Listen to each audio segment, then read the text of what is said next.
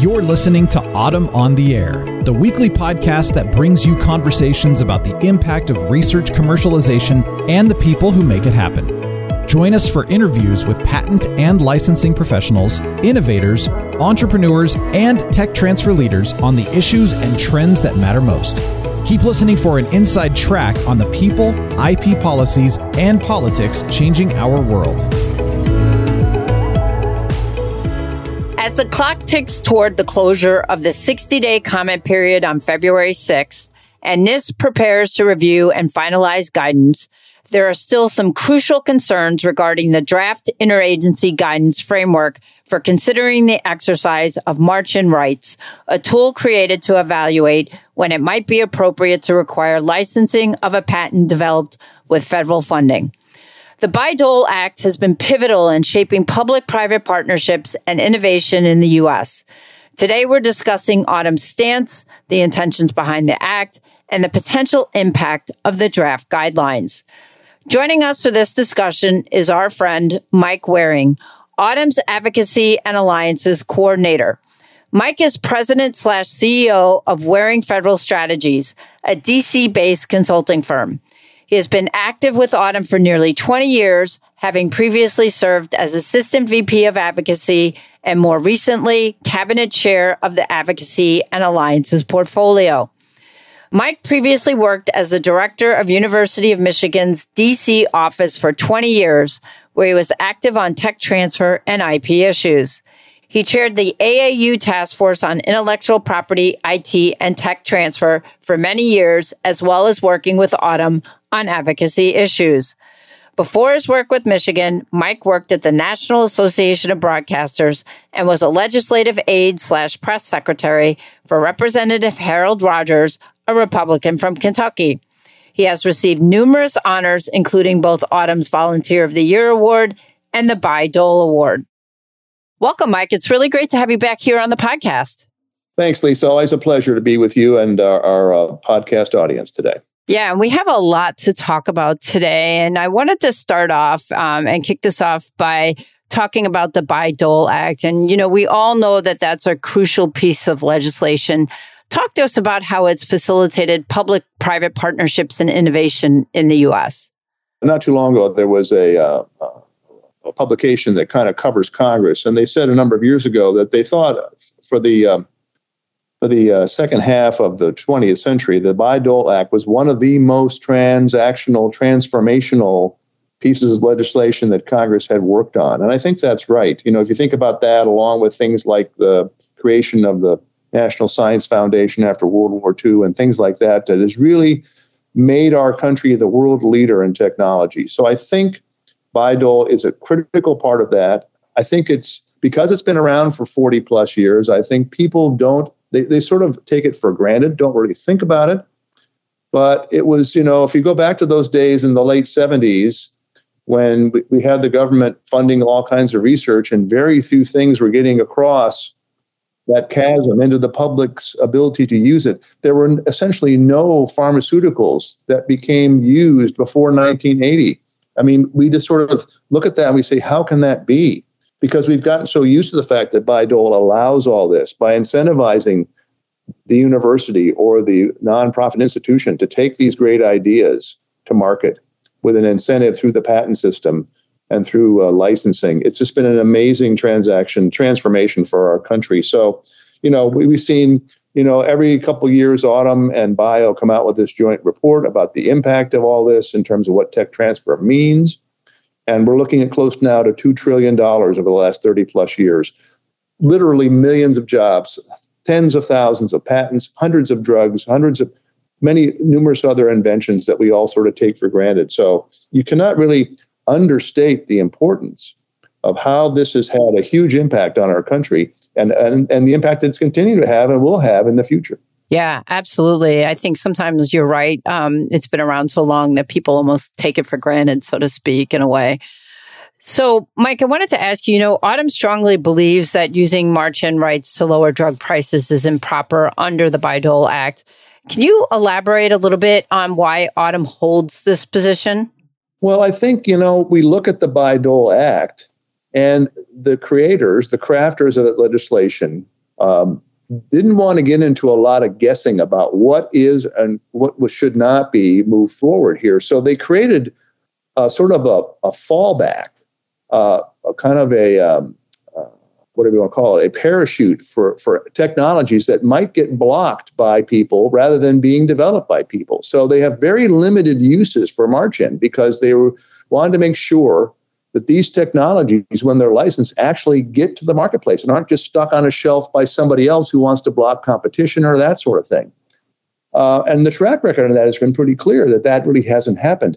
In fact, most universities that I know put that a requirement in the licensing with these licensees that if they don't develop the patent, the invention, that the university will take it back and offer it to somebody who will, because we don't want it sitting on somebody's shelf there. So I think our view is that the law is very specific about what and when you can use march-in rights. And there's nothing in there that says anything about the price of drugs or the price of wind technology or the price of cell phones or any of those things that gets into the discussion about whether something can or cannot be marched in on. So I think that's really its essential point. It's one of the three major points that we make in our our uh, filings with the NIST that just came out uh, the week of uh, January 22nd, that basically that's the lead point is that there is no, the Congress didn't leave wiggle room for this be, to be reinterpreted. They were very clear about what the very limited uses of March-in could be. And that's one of the reasons why March-in has never really been used because there haven't been situations that have required it to be used. But by opening this Pandora's box and now letting it all of a sudden be subjected, subjectively used by countless agencies, who knows how it'll be interpreted? That's going to be a recipe for disaster. And that's why we feel very strongly that uh, the whole point about price should not be involved in any of this discussion about about March-in. Yeah, and it's been very interesting because the NIH attempted to include pricing terms when licensing federally funded inventions, but then they later backtracked on that. So, do you know the reasons behind that decision and what its impact was on the development of federally funded inventions? You know, that was back in 89 when we had the CRADAs, and that was one of the things that they thought was going to be a way to sort of uh, have more federal oversight of these kinds of things. But after six years, they backtracked and said this, this has been a total bust.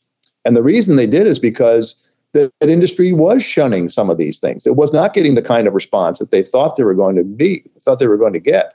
So clearly it didn't work then. And so the notion that we can all of a sudden resurrect this 30 years later and have it all of a sudden be working in a different way is is is not the way to go about doing this. So I think that's that was a lesson learned, and we mention that uh, example in our filings where we say that this was the government itself understood that this was a bad decision that it made, and thankfully they reversed their decision on that, and they realized it was not helping innovation. It was in fact was impeding innovation. It was making it harder to license new inventions rather than making it easier. So that's why they did that. And I think that's a great lesson for all of us. You know, they say, you know, the people who fail to read history are doomed to repeat it. Let's not repeat that history here. Yeah, no, definitely not. And Another aspect that I find particularly interesting is that there seems to be bipartisan support and consensus among many experts that the Bayh-Dole Act doesn't allow March-in rights based on drug pricing. Can you highlight some of the key points from both Democrats and Republican administrations, federal agencies, former judges, and scholars that support this view?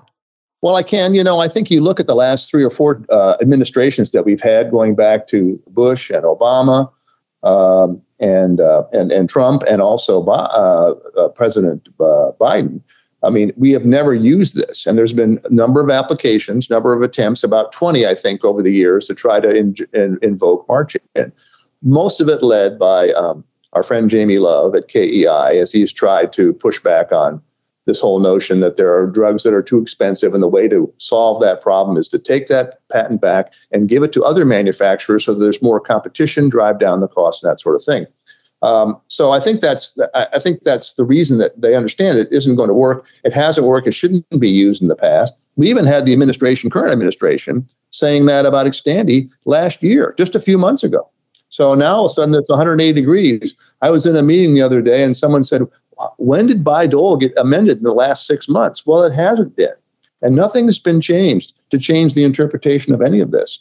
I will point to um, a number of other folks that have come out and said uh, things that are of, of concern. Uh, clearly, both uh, the previous last two uh, directors of the patent office, Dave Kappos, Andrei Iancu, from different administrations, have both come out and said this is a horrible idea and it should not be pursued. Um, and of course, our, the Bayh-Dole Coalition, led by our friend Joe Allen, has been adamant that this is a total rewrite of the legislation for which there is no uh, precedent. There's no uh, there's no wiggle room in the way that they're looking at it. Um, former head of the uh, Federal Circuit, Paul uh, Judge Paul Michel, has been one of the most outspoken opponents of this. And this is a this is a total totally ridiculous.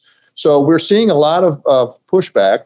Uh, I was at an event earlier this week in Washington, and representatives of the National Association of Manufacturers were saying this is going to be a huge problem for their members not not just in the drug area, but all these other technologies, because this is not limited to just to drugs. This is this affects every invention that comes along the pike that has federal money. You know, Steve Ciesiolka, our CEO, likes to use this phrase that was used then that, that these inventions were contaminated with federal funding.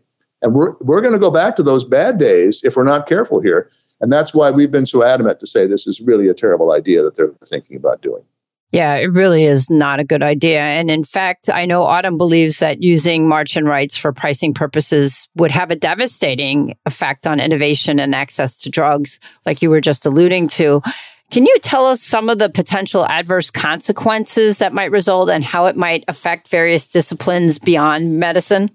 Well, you know, I think you look at the people who are investing in these inventions. So they want to know, make sure that they're going to be able to get their money back on these risk already risky uh, risky investments sometimes on some of these early stage uh, uh, ideas and technologies. Uh, I was at a, a, panel this week, and the former uh, uh, patent director Dave Kappos said he's already heard from several of his clients saying, "Hey, do we need to start being careful about investing in some of these federally funded research things?" It's already having an effect. We haven't even had the framework framework even uh, finalized, and it's already having a negative effect. Yeah, the comments aren't even in yet because they're due in yes. you know two weeks.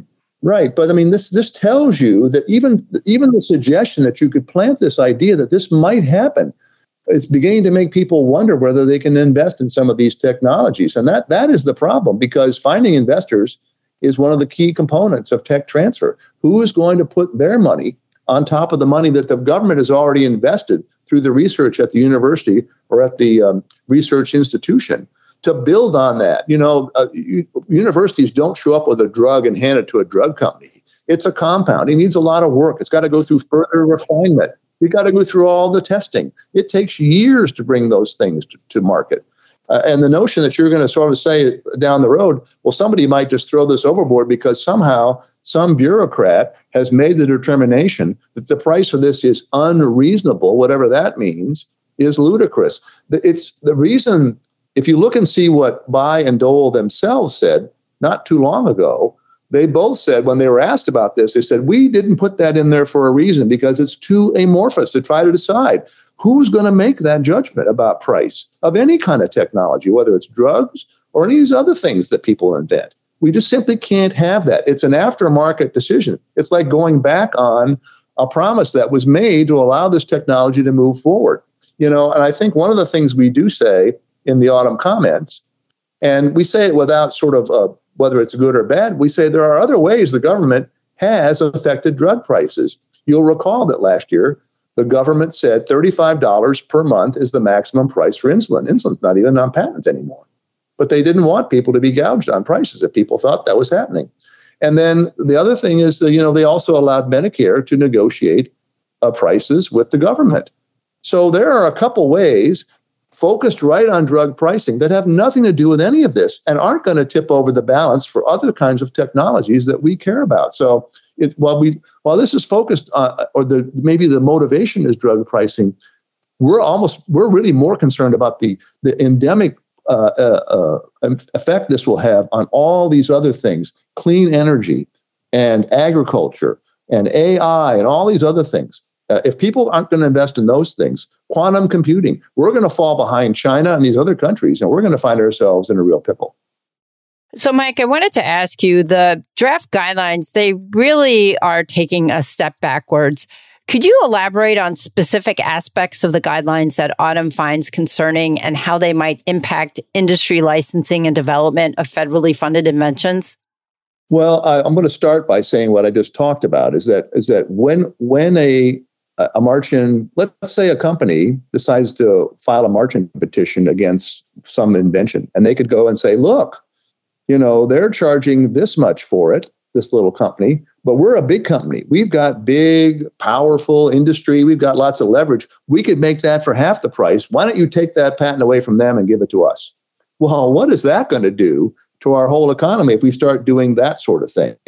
The notion that we can have people in the government making these very, um, you know, these very individualized decisions based on what and what will be the process for adjudicating those internally. I mean, you're talking about, you know, we've we've been complaining the last few years about the patent trial and appeals board. Uh, thankfully, there's legislation now that we're supporting in Congress to try to fix that problem. But people using that legal process to hold up technologies or to try to beat technologies back and, and tying things up. This is going to be another way people can do that with technologies or steal people's technologies under the theory that we can do a better job than they're doing. It's going to favor the big companies over the small companies because they're going to have the resources. And some little startup company isn't going to have any time or money to defend itself in any kind of adjudication on this sort of thing. So this is all just going to be a, a nightmare. And where this could lead, we have no idea, but it's not good. And so I think if you look more into more detail in our comments, there'll be a lot of specifics about this. But I would just say overall that this is the this is uh, the notion that the government can make these very uh, uh, discretionary decisions about things without any kind of formal guidance is is is, is ill conceived and is going to lead uh, us to into a bad situation in terms of all these technologies. Now, as the 60 day comment period is set to conclude on February 6th, and NIST is going to review all comments before finalizing the guidance, Mike, what actionable steps do you recommend AUTM members take to ensure that their voices are heard in shaping the outcome? And how can they actively contribute to this crucial discussion and influence the direction of the Bayh-Dole Act and the draft guidelines? So I think there's uh, pretty clear, and I think we give that instruction in the email that went out the other day uh, from Steve Ciesiolka, which is basically that we want as many AUTM members as possible to file comments.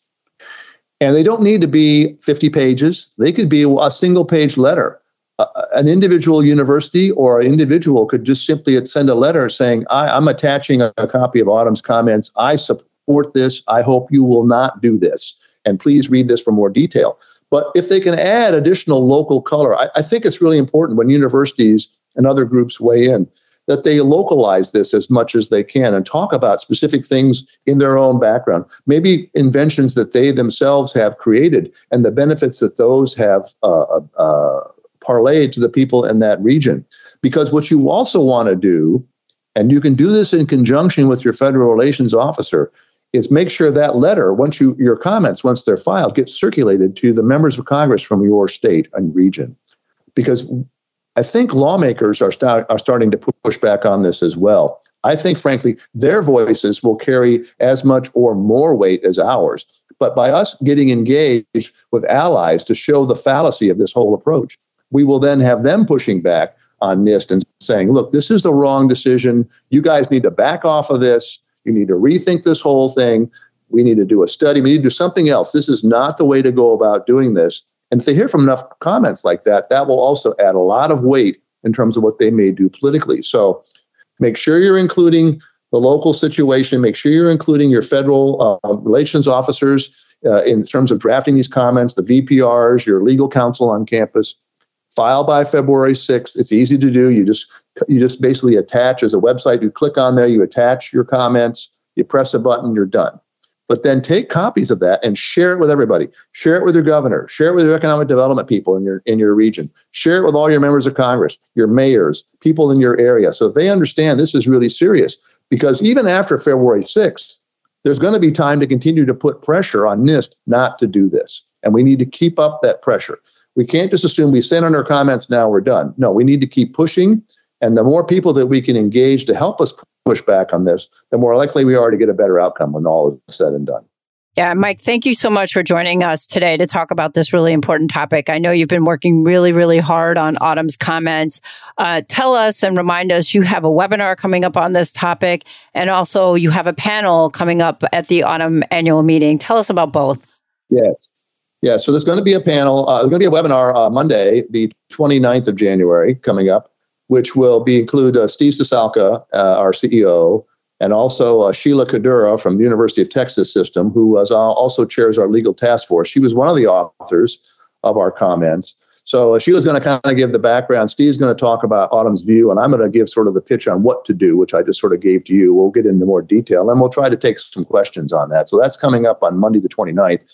But for those of you coming to the AUTM annual meeting in San Diego, we're going to do our annual policy session, and that will be Monday, the 19th of February at 11 o'clock. So, right after the opening session, please come to our session, and it'll be me and Sheila, but also Joe Allen, our old friend, Bob Hardy from COGR, who's been working on these issues for years and years and has great experience. The four of us are going to cover not just this issue, but a whole list of issues going on in Washington to get you up, up to speed on what's happening and so that you can make your university's voice heard in Washington on all kinds of issues. This will be number one. We'll talk about some others as well. We would love to have a big turnout for that. This is, I can't think of, a, of an issue more important in my time with AUTM than this issue right in front of us. So I hope that people will come, be engaged, learn how to communicate, learn how to work with people on your campus so that your voice is heard on this issue, but also the other issues we care about. Well, thank you so much again, Mike, for joining us and for all your expertise on these various issues. My pleasure. So, where do we go from here? AUTM members, this is your call to action. As the comment period comes to a close and NIST prepares to finalize guidance, your voices matter. We urge you to actively contribute to this crucial discussion ensuring that your perspectives shape the outcome of the Bayh-Dole Act and the draft guidelines. Your actionable steps can influence the direction we take. Thank you for joining us in this pivotal discussion today. For more information, be sure to attend the upcoming webinar hosted by AUTM on January 29th. Visit AUTM.net for more information. Thanks for listening to AUTM on the Air with Lisa Mueller. Get social with us and share your thoughts. You can tweet us at AUTM or visit us online at AUTM.net. We'll be back next week on the air. Be sure to join us.